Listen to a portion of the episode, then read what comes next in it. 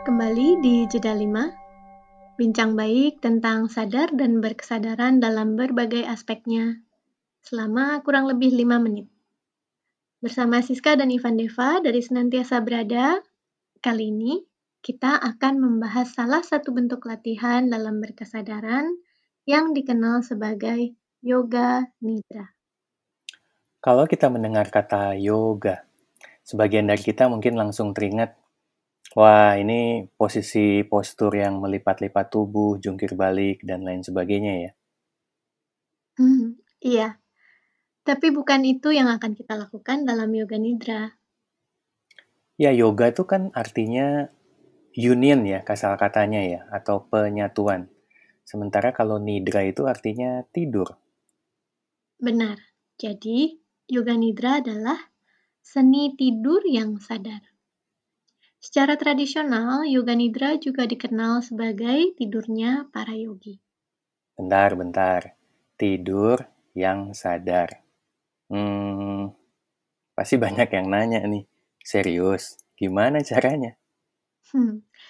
Secara sederhana, cara berlatihnya adalah dengan berupaya menjaga kesadaran tepat ada di antara tidur dan bangun. Jadi, kita berupaya supaya batin kita serileks mungkin, serileks ketika sedang tidur, tapi tetap terjaga, jadi dapat mendengarkan panduan. Pada kenyataannya memang yang kita lakukan dalam latihan ini terutama di awal-awal, yaitu tertidur, lalu terbangun, nanti tertidur lagi, terbangun lagi. Atau kadang-kadang tertidur dari awal sampai akhir. Wah, seru, seru, seru. Jadi, tertidur dari awal hingga akhir pun nggak apa-apa ya. Karena bawah sadar kita tetap mendengarkan. Sehingga kita tetap berlatih. Kalau kita perhatikan ini mirip sekali dengan kehidupan ketika kita berlatih berkesadaran. Terkadang kita tersadar, lalu tidak sadar, lalu kita sadar bahwa kita tidak sadar, sehingga kita kembali sadar. Demikian siklus itu dalam kehidupan kita ketika kita berlatih sadar.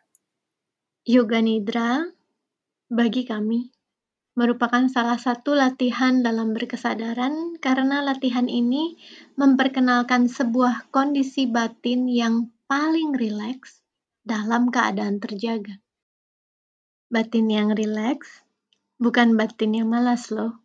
Ini lapang, sehingga tidak reaktif. Dia cenderung tenang, sehingga lebih jernih, tapi juga terjaga. Batin yang rileks akan tetap responsif. Dan dalam kondisi ini, emosi-emosi yang cenderung dalam tanda petik mengganggu, seperti marah, kesal, cemas, juga tidak hadir.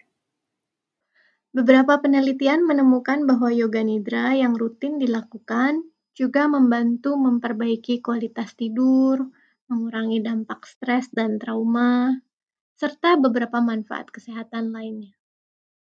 Ada juga penelitian yang menemukan bahwa kualitas istirahat otak selama 30 menit dalam relaksasi yoga nidra sama dengan istirahat yang didapat dalam 2 jam tidur lelap. Tapi itu bonus ya, bukan tujuan utama yoga nidra. Yoga nidra dan gerakan-gerakan atau sikap-sikap meditatif lainnya memiliki tujuan yang sama dengan aktivitasnya. Tujuan beryoga apa? Beryoga. Tujuan yoga nidra apa? Yoga nidra. Kita tidak bertransaksi, kita tidak berhitung dengan kehidupan.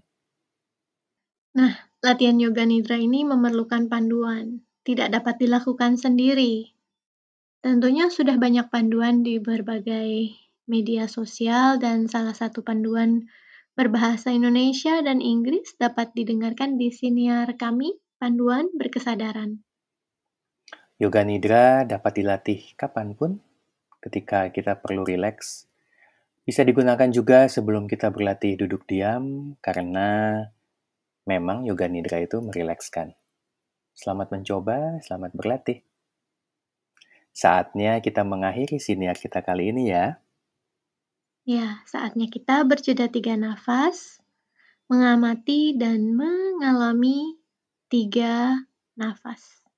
Saya akan bunyikan bel, tanda dimulainya kita memperhatikan dan benar-benar merasakan tiga nafas kita.